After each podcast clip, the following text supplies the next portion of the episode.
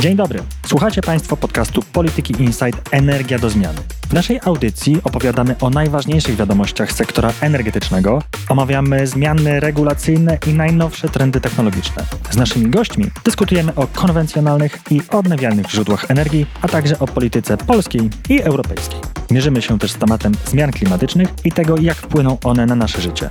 Nazywam się Dominik Brodacki i zapraszam na dzisiejszą audycję.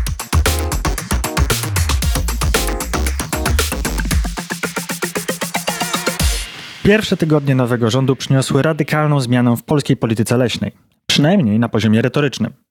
Ponadto dotąd zmieniono m.in. szefów lasów państwowych, zatrzymano masową wycinkę drzew, czy też zapowiedziano powstanie nowych parków narodowych. Tymczasem to, co się dzieje w polskich lasach, ma kluczowe znaczenie dla przemysłu. Sama branża meblarska odpowiada za ponad 2,5% polskiego PKB. W sektorze działa ponad 32 tysiące firm, które zatrudniają około 150 tysięcy osób.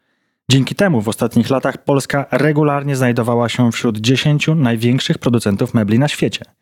O tym, dokąd zmierza transformacja leśnictwa i co się z niej wyłoni, zapytam Ryszarda Kolasińskiego, który w Polityce Insight jest analitykiem do spraw energetycznych, ale i osobą, która, także z pasji, z dużą uwagą śledzi to, co się dzieje w polskich lasach. Dominik Brodacki, zapraszam. Ryszardzie, zacznijmy od wycieczki historyczno-turystyczno-krajoznawczej. Podsumujmy, co należy rozumieć pod pojęciem polskie lasy i jaki jest punkt startowy obecnej ekipy w polityce leśnej. Chodzi mi o to, co nowemu rządowi zostawił poprzedni obóz władzy, jak wyglądała polityka leśna w ostatnich ośmiu latach. Polska to kraj lesisty. Lasy zajmują w Polsce około 9,3 miliona hektarów, czyli około 30% terytorium całego kraju. A z tych polskich lasów blisko 81% to lasy publiczne, z czego 3 czwarte pozostaje w zarządzie Państwowego Gospodarstwa Leśnego Lasy Państwowe. Reszta to lasy prywatne, które zajmują łącznie należące do osób fizycznych i prawnych około 20%, do tego parki narodowe około 2% i jeszcze lasy znajdujące się w zarządzie gmin, lasy miejskie. Polska lasami stoi i jak zarządzanie lasami wyglądało w ostatnich latach, jakbyśmy mieli zrobić taki picture tego, co się wyłania z tego pojęcia. To będzie nieoczywista teza, ale tak naprawdę przez poprzednie lata konsekwentnej polityki leśnej w Polsce brakowało. Mamy funkcjonującą państwową firmę, Państwowe Gospodarstwo Leśne Lasy Państwowe, właśnie, które prowadzi pozyskanie drewna, jego sprzedaż. Zajmuje się też jakimiś działaniami proochronnymi, ale poprzedniej ekipie rządzącej, która miała wpływ na Lasy Państwowe udało się coś niespotykanego. Udało im się popaść w konflikt zarówno z organizacjami ekologicznymi, to bardziej oczywiste, bo w końcu lasy państwowe odpowiadają za pozyskanie drewna, co stoi w jakimś konflikcie z potrzebami tych organizacji, ale również popaść w konflikt z branżą drzewną. I tak jak powiedziałeś, branża drzewna w Polsce jest bardzo duża. Firmy, ich potrzeby są bardzo zróżnicowane, tak samo jak ich interesy. Ale w tych ostatnich ośmiu latach przedstawiciele większości z nich, przedsiębiorstw działających gdzieś na bazie polskiego drewna narzekali. Narzekali na warunki sprzedaży drewna, na jego rosnące ceny, na promowanie konkretnych kontrahentów współpracujących z lasami państwowymi, czy w końcu rezygnację z certyfikacji gospodarki drzewnej w y, systemie FSC. Równocześnie wspomniałem o organizacjach ekologicznych. Przez te poprzednie lata zarzucono ochronę lasów jako dziedzictwa mm, przyrodniczego. Ona się odbywała lokalnie poprzez oddolne inicjatywy leśników, ale była prawie nieobecna na poziomie ogólnopolskim. Jak wspomniałeś, zarzucono pracę nad powołaniem nowych parków narodowych, choć tu trzeba uczciwie wspomnieć, że ostatni z nich powstał w 2001 roku, więc też dawno temu. I ten brak polityki leśnej wynika między innymi jest efektem skrajnego upolitycznienia lasów państwowych przez poprzednie 8 lat. Lasy realizowały jakąś konkretną wizję ekipy politycznej najbardziej powiązanej ze suwerenną Polską, nastawioną na czerpanie wysokich zysków. Niekoniecznie we współpracy z polską branżą drzewną, niekoniecznie z, słuchając postulatów organizacji ekologicznych. I właśnie można tak podsumować, że to są takie klisze, które jako osoba, która często chodzi po lasach, wyłaniają się, to znaczy widzieliśmy przez ostatnie lata rozjechane traktorami dukty leśne, praktycznie każdy spacer po każdym lesie w Polsce to prędzej czy później można było się naciąć na masową wycinkę drzew. No nie wyglądało to dobrze i nowa ekipa szła do władzy i w pierwszych tygodniach sprawowania tejże władzy postanowiła coś z tym zmienić i żebyśmy mogli poddać analizie to, co się zmienia i będzie się zmieniać, proponuję przyjąć takie cztery perspektywy. Pierwszą biznesową, drugą personalno-polityczną i operacyjną, a także strategiczną. W ramach tej pierwszej, jakbyś mógł krótko podsumować, dlaczego polityka leśna jest ważna dla biznesu. Powiedziałem, że sama branża meblarska to jest 2,5% polskiego PKB, ale ona nie jest jedyna. To znaczy, kto jeszcze zarabia na handlu drewnem w Polsce? No pytanie jest też o to, kto z tego drewna tak naprawdę korzysta, bo rzecz jasna są przedsiębiorstwa, które prowadzą na zlecenie lasów państwowych pozyskanie tego drewna w lasach. No to drewno potem trafia do dużego przemysłu. Nie tylko meblami polski przemysł drzewny e, stoi. E, silne pozycje i wysoki poziom specjalizacji mają również producenci choćby wyrobów papierniczych i drewno pochodnych. Branża papiernicza na koniec pierwszego półrocza 2023 zatrudniała około 65 tysięcy osób, a rok wcześniej wyprodukowała towary o łącznej wartości blisko 70 miliardów złotych. Z kolei producenci wyrobów z drewna, ale innych niż meble i papier, w analogicznych okresach zatrudniali około 100 tysięcy pracowników, a wartość tej produkcji sięgała ponad 46 miliardów złotych. Opisz w takim razie krótko, na czym polega ta zmiana, która przynajmniej na poziomie retorycznym dokonała się po zmianie władzy w Polsce. Na czym skoncentrował się nowy rząd, w szczególności Ministerstwo Klimatu i Środowiska? I powiedz proszę, czy Twoim zdaniem w Polsce nastąpił rzeczywisty zwrot w zarządzaniu lasami? Na czym on polegał? Czy też mamy do czynienia bardziej z ewolucją i kontynuacją tego, co było, czy z rewolucją? Na tym poziomie retorycznym lasy na pewno stały się istotne dla nowej koalicji rządzącej. To widać choćby w umowie koalicyjnej, podpisanej jeszcze przed, uformowaniem rządu. Czytamy tam, że 20% najcenniejszych obszarów leśnych zostanie wyłączona z wycinki. Eksport nieprzetworzonego drewna zostanie ograniczony, a drewno będzie służyć przede wszystkim polskim przedsiębiorstwom. Więc już w jakimś formującym dokumencie dla nowej władzy takie zapisy się znalazły. Wreszcie lasy stały się też ważne osobiście dla premiera Donalda Tuska. W swoim ekspoze mówił o tym, właśnie może bardziej o tej strony biznesowej, że polski przedsiębiorca zobaczy, że można chronić lasy i równocześnie, że polskie drewno może być dostępne na rynku i może być tańsze niż to z zagranicy. To cytat. Co ciekawe, kończąc ten etap retoryczny, nawet organizując konferencję z okazji powołania nowego dyrektora generalnego lasów państwowych, Ministerstwo Klimatu zatytułowało ją, tę konferencję, jako nowa filozofia myślenia o drzewach. Więc na poziomie retorycznym ta zmiana jest jak najbardziej obecna. To na czym ta filozofia w takim razie polega? No bo powiedziałeś na początku, że z dotychczasowej polityki leśnej, nawet jeżeli ona nie była realizowana, no to jakaś tam koniec końców była, to znaczy jakieś podejście poprzedni rząd do polityki leśnej prowadził, ale nikt z tego nie był zadowolony. Nie była zadowolona branża meblarska czy papiernicza, no bo tego drewna w kraju nie było i musieli je sprowadzać. Nie byli zadowoleni zwykli Polacy, no bo idąc do lasów widzieli wszędzie masową wycinkę. No i stąd te słowa Tuska, to znaczy pamiętam, że on dużo mówił o tym, że zatrzymamy wycinkę drzew, a jednocześnie zapewnimy podaż drewna w Polsce i wszyscy będą nad tym szczęśliwi. I ja też pamiętam, że w tych poprzednich latach y, polityka leśna była traktowana, czy w ogóle lasy, jako przede wszystkim aktywo polityczne, jako cały rząd instytucji, organów, urzędów, które służyły głównie temu, żeby móc pozycjonować tam swoich ludzi i co za tym idzie także budować swoje polityczne wpływy. A tymczasem ten obraz, który się wyłania z Twoich słów i dotychczasowych działań rządu, pokazuje, że ta nowa filozofia polega na tym, że lasy mają służyć czemu innemu, to znaczy realizować tą funkcję, powiedzmy, rekreacyjną, ale także zaspokajać potrzeby przemysłu. Czyli mówiąc krótko, jest y, większe takie wyważenie, dobrze to rozumiem? Tak, z słów Donalda Tuska podczas expose i wielokrotnie omawianego tematu podczas kampanii wyborczej, ten pomysł odpowiedzi na dwie potrzeby, na funkcję społeczną lasów dla zwykłych ludzi, którzy chcą z nich rekreacyjnie korzystać i na funkcję lasów jako źródła surowca dla biznesu. Powrót do tego wyważenia tych dwóch potrzeb jest jakimś nowym pomysłem na lasy. Wcześniej to wyważenie zostało jakoś zachwiane. Przejdźmy do perspektywy politycznej. Tak jak powiedziałem, dotąd raczej byliśmy przyzwyczajeni do tego, że w polskich lasach mówi się głównie źle, bo w kontekście takim personalno-politycznym poprzednim szefem lasów państwowych był Józef Kubica, działacz suwerennej Polski, także samorządowiec z ramienia tej partii. No i powiedz, co w lasach państwowych zmieniło się po przejęciu władzy przez nową większość?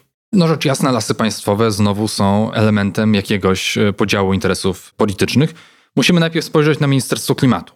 Ministerstwo Klimatu, które nadzoruje lasy państwowe, no to ministerstwo jest żółte, jest tam wiele osób z Polski 250 Szymona Hołowni. Początkowo leśnictwo i łowiectwo podlegało bezpośrednio pod e, minister klimatu Paulinę Henning-Kloskę, ale dość szybko później przekazano te kompetencje jej zastępcy, Mikołajowi Dorożale. Dorożała to lokalny aktywista z województwa łuskiego, bezskutecznie kandydował do Sejmu z list trzeciej drogi w ostatnich wyborach parlamentarnych. No i to on teraz osobiście, jako członek partii i wiceminister odpowiedzialny za lasy, ma nad nimi największą kontrolę. Co ciekawe, dorożała w porównaniu do swojego poprzednika, którym był Edward Siarka z suwerennej Polski. Poseł z ramienia tej partii. Tak, i równocześnie wiceminister w Ministerstwie Klimatu i Środowiska, nie objął stanowiska pełnomocnika rządu do spraw leśnictwa i łowiectwa. Na razie ta funkcja jest nieobsadzona, nie wiadomo czy w ogóle zostanie. Z drugiej strony, jeśli spojrzymy na samą Dyrekcję Generalną Lasów Państwowych, to musimy się cofnąć i uzupełnić o ważny kontekst, że dyrektora generalnego Lasów Państwowych, szefa wszystkich leśników, wyznacza bezpośrednio minister klimatu. Nie musi się przy tym konsultować, nie ma jakichś żadnych większych procedur, to jest po prostu jednoosobowa i szybka decyzja personalna. No i nowym dyrektorem generalnym lasów państwowych został Witold Kos, leśnik z zachodniopomorskiego, były dyrektor regionalny lasów państwowych w Szczecinie. I tę jego nominację ogłosił osobiście Donald Tusk, już jako premier. Co ważne, KOS wcześniej, jesienią 2023 roku, wystąpił na jednym z wieców Platformy Obywatelskiej. Sam KOS był też wieloletnim, niezbyt aktywnym członkiem partii. Z tego, co sam mówi, kilka lat temu zrezygnował z opłacania składek członkowskich. Z kolei jego zastępcą, zastępcą Witolda Kosa, czyli dyrektora generalnego, został Jerzy Fijas, odpowiedzialny teraz za gospodarkę leśną.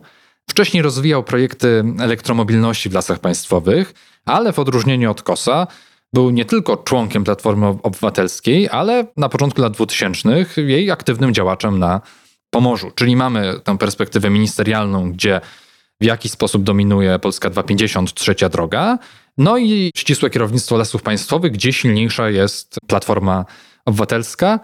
W ten sposób ten podział się na tę chwilę rysuje. Dużo mówisz o partii Szymona Hołowni, dużo mówisz o partii Donalda Tuska. A gdzie to jest partia, która w zasadzie tradycyjnie by się nam kojarzyła z takimi tematami jak polityka leśna, mianowicie Polskie Stronnictwo Ludowe?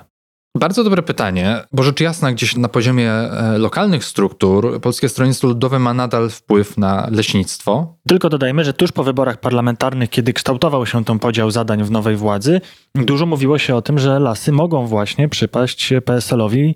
Spekulowano, że ministrą środowiska może zostać Urszula Pasławska. I tak się nie wydarzyło. I jak usłyszeliśmy na tym poziomie centralnym, Polskie Stronnictwo Ludowe nie ma wielkiego wpływu na lasy, ale no i to jest wątek poboczny, ale zobrazuje nam pewien podział władzy w Ministerstwie Klimatu i trochę w samej trzeciej drodze.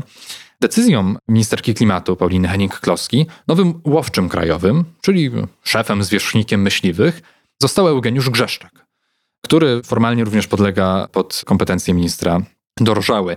Grzeszczak to zasłużony polityk PSL-u, wieloletni poseł, były wicemarszałek Sejmu. Ta nominacja z jednej strony jakieś wpływy e, Polskiego Stronnictwa Ludowego ujawnia, z drugiej wzbudziła niemałe kontrowersje, szczególnie w środowisku e, organizacji przyrodniczych, no bo Grzeszczak reprezentuje konserwatywną wizję łowiectwa, nie jest zbyt chętny na zmiany.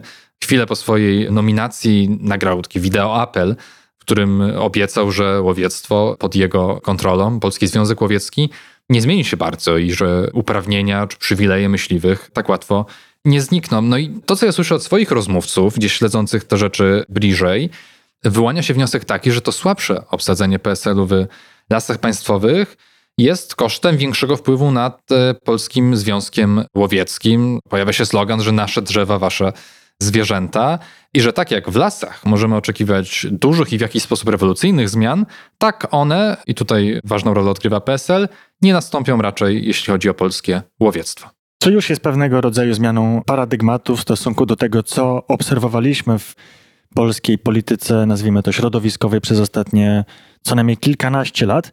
Przenieśmy się w teren i spójrzmy na całe to zagadnienie z perspektywy powiedzmy operacyjnej.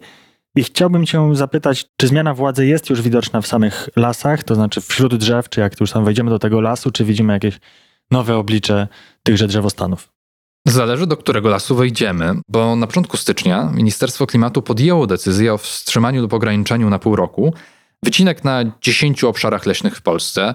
To są tereny Bieszczad, Puszczy Świętokrzyskiej, Puszczy Augustowskiej, Puszczy Kneszyńskiej. Te tereny objęły około 1,3-1,4% całych terenów leśnych w zarządzie lasów państwowych.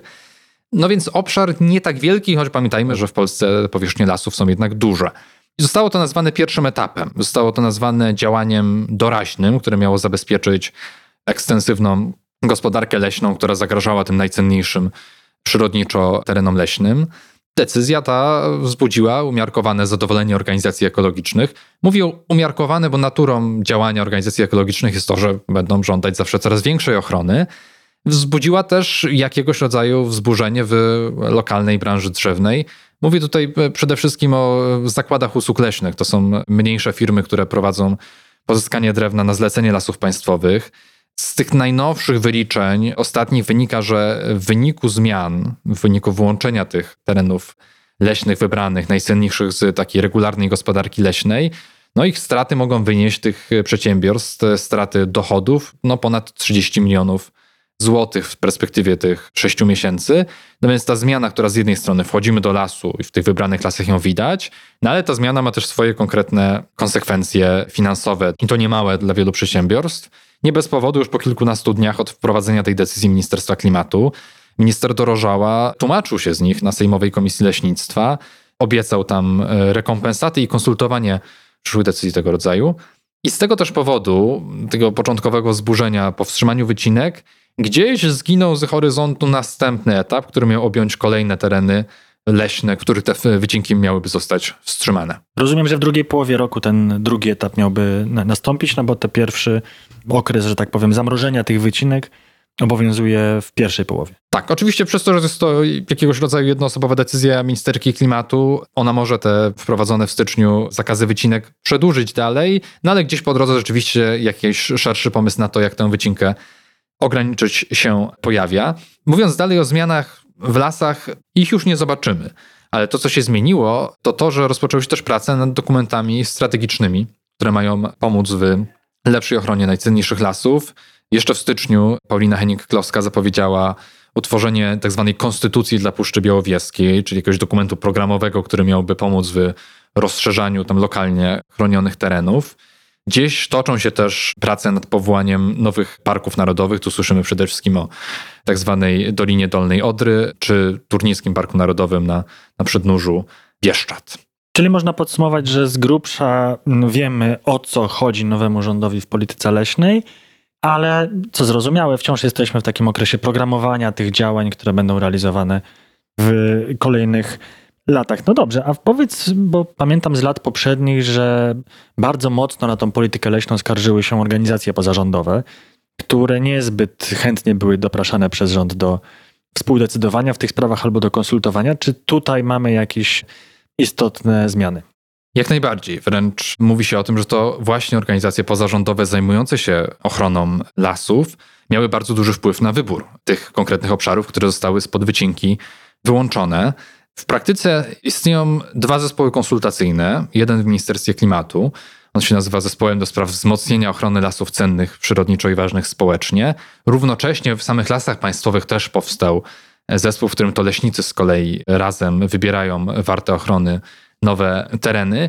Strona społeczna udało jej się w tym momencie no, zdobyć gdzieś realny wpływ i być w tych zespołach i tam e, swoje propozycje nie tylko przedstawiać w formie sloganów podczas protestów, ale jako konkretne e, dokumenty, które potem Ministerstwo e, Klimatu i Lasy Państwowe mogą w jakiś sposób wprowadzać.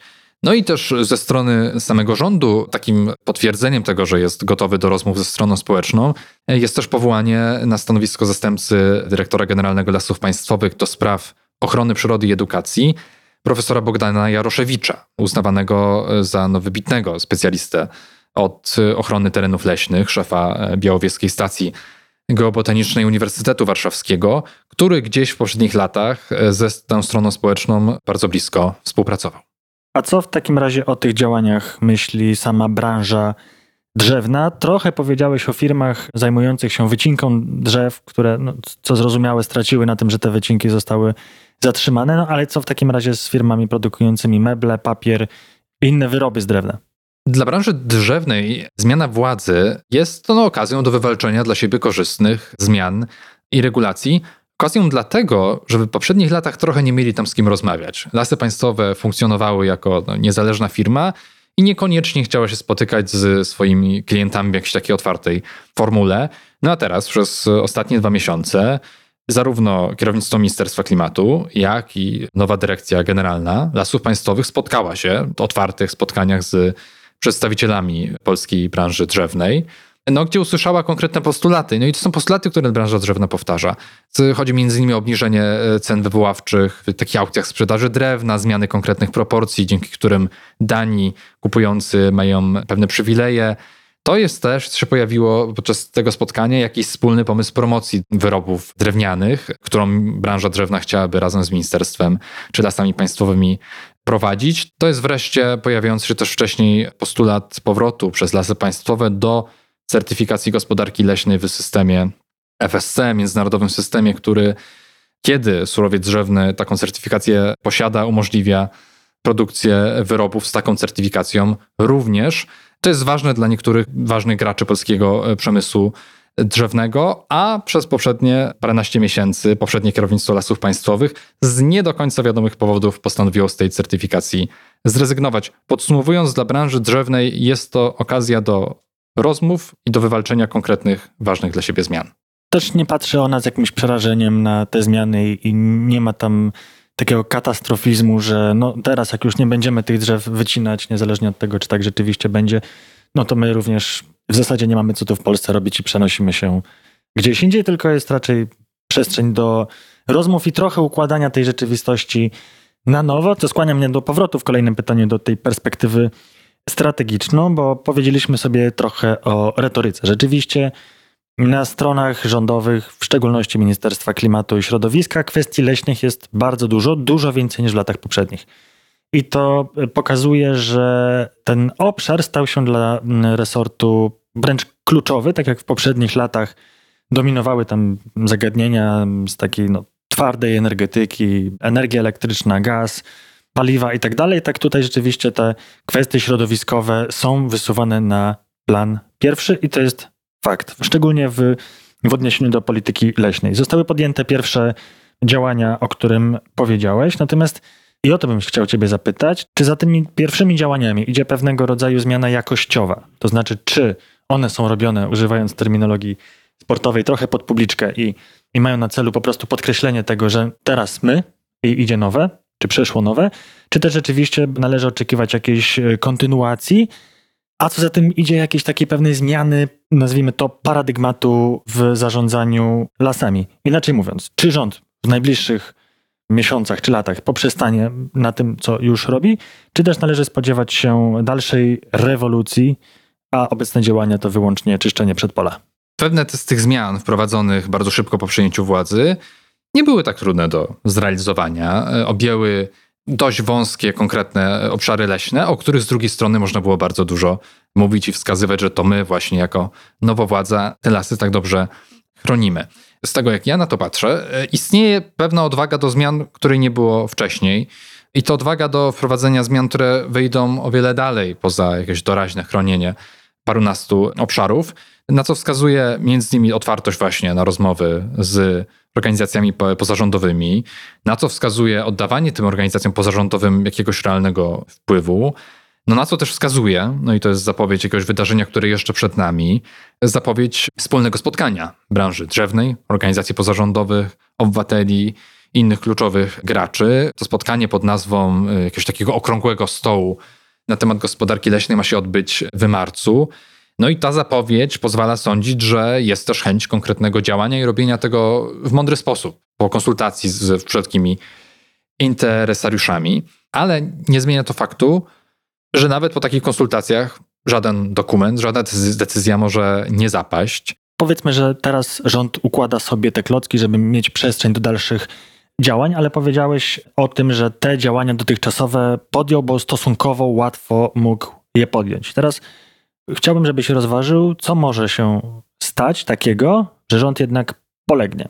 I tu mam na myśli konflikt interesów, od którego wyszliśmy, czy jakiś opór lokalnych społeczności być może, co jest trochę kontrintuicyjne, być może jakiś opór polityczny. Chodzi mi o to, że tak jak w wielu obszarach można stosunkowo długo rządzić jeszcze na takiej no, fali powiedzmy kampanijnej, przedwyborczej, no ale kiedy przychodzi do już takiego faktycznego rządzenia i podejmowania decyzji, to wiele tych pomysłów zderza się z brutalną rzeczywistością.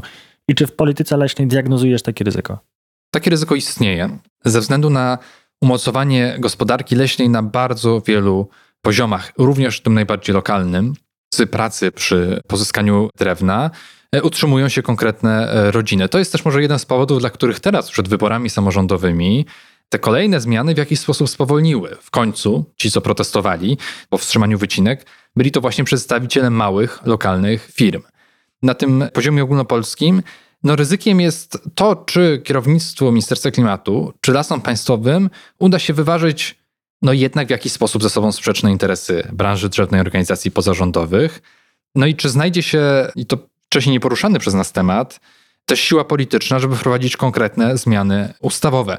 Ja mówię tutaj przede wszystkim o zmianach w ustawie o lasach. To jest ustawa, która pozwoliła na stworzenie nowoczesnej gospodarki leśnej w Polsce w okresie zaraz po transformacji, no ale która przez te następne paręnaście lat nie była znacząco zmieniana. I to jest jedno z znaczących ryzyk. Czy uda się pewne pomysły wynieść na już taki poziom wysokiej ogólnokrajowej polityki, gdzie na kolejne zmiany będą musieli się zgodzić już nie tylko mm, kierownictwo ministerstwa czy lasów państwowych, ale też posłowie czy prezydent reprezentujący konkretne interesy. I to jest bardzo ważne, co mówisz, bo tak jak w wielu innych sektorach, tak i w polityce leśnej, zupełnie inaczej wyglądają problemy branży z perspektywy Warszawy, a zupełnie inaczej w terenie i ten kontekst wyborów samorządowych tu jest szczególnie istotny, bo to też nie jest tak, że tylko działacze suwerennej Polski czy obozu Zjednoczonej Prawicy korzystali na tym, jak było. Tutaj w zasadzie otwarte pozostaje pytanie, czy nowy rząd uzna, że więcej korzyści politycznych odniesie radykalnie zmieniając politykę leśną, bo na przykład wyjdzie z założenia, że ogół Polaków takich zwykłych ludzi, którzy chodzą po prostu po lasach, zbierają grzyby i tak dalej, że oni chcą jakiejś zmiany, chcą je widzieć w lasach i w związku z tym to jest dla nich opłacalne politycznie, żeby na przykład tych lasów nie wycinać. Też większe będą od tych korzyści straty związane z tym, że branża drzewna, firmy zajmujące się dotychczas wycinką, że one poniosą jakieś tam no, reperkusje tego, że ta rzeczywistość leśna nie wygląda tak, jak wyglądała. I czego ty byś oczekiwał? Jakich działań byś się spodziewał w najbliższych, powiedzmy, tygodniach, może miesiącach ze strony rządu, które byłyby dowodem kontynuacji tego kursu, który został obrany po przejęciu władzy przez nową większość? No takim potwierdzeniem będzie wprowadzenie nowych, kolejnych etapów ograniczenia wycinek tych najcenniejszych lasów, no ale już pewnie w inny sposób niż jednoosobową decyzją ministerki klimatu, co z kolei będzie oznaczać, że będziemy potrzebować no, jakiejś nowej strategii leśnej.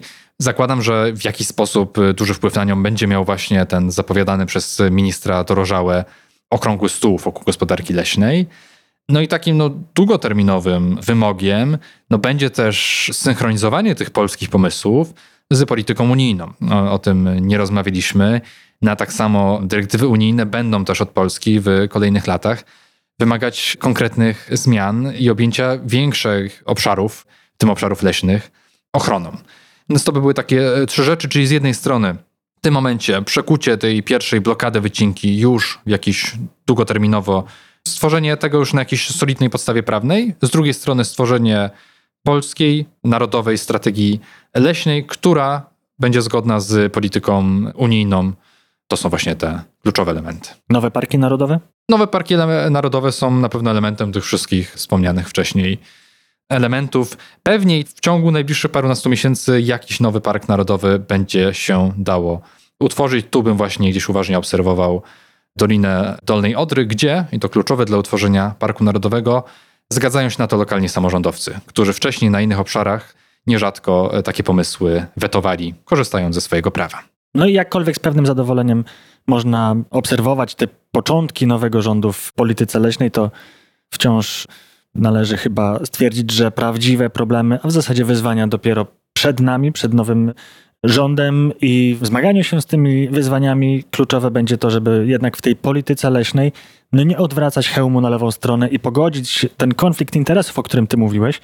Z jednej strony interesów branży drzewnej, która ma bardzo duże znaczenie dla polskiej gospodarki i stwarza całe mnóstwo, kilkaset tysięcy w sumie miejsc e, pracy, no a z drugiej pogodzić e, potrzeby takie powiedzmy środowiskowe, w ramach których i to w zasadzie jest dobre podsumowanie chyba tej naszej dyskusji, bo to może być zamierzenie faktyczne nowego rządu. To znaczy, o ile do tej pory polityka leśna była elementem e, walki o wpływy polityczne takim obszarem, gdzie była realizowana po prostu taka bieżąca władza, budowa wpływów i tak dalej, o tyle w takim idealnym świecie dojdzie do tego, że ta polityka leśna zostanie przeniesiona bardziej do polityki klimatycznej i włączona w ogół działań związanych z transformacją naszej gospodarki, co jest kluczowe i co będziemy z dużą uwagą obserwować. Ryszardzie, bardzo dziękuję za rozmowę. Dzięki. To wszystko w dzisiejszym odcinku Energii do Zmiany. Na kolejny zapraszam już w przyszłym tygodniu. Posłuchajcie również innych audycji Polityki Insight, które znajdziecie na najważniejszych platformach podcastowych. Do usłyszenia.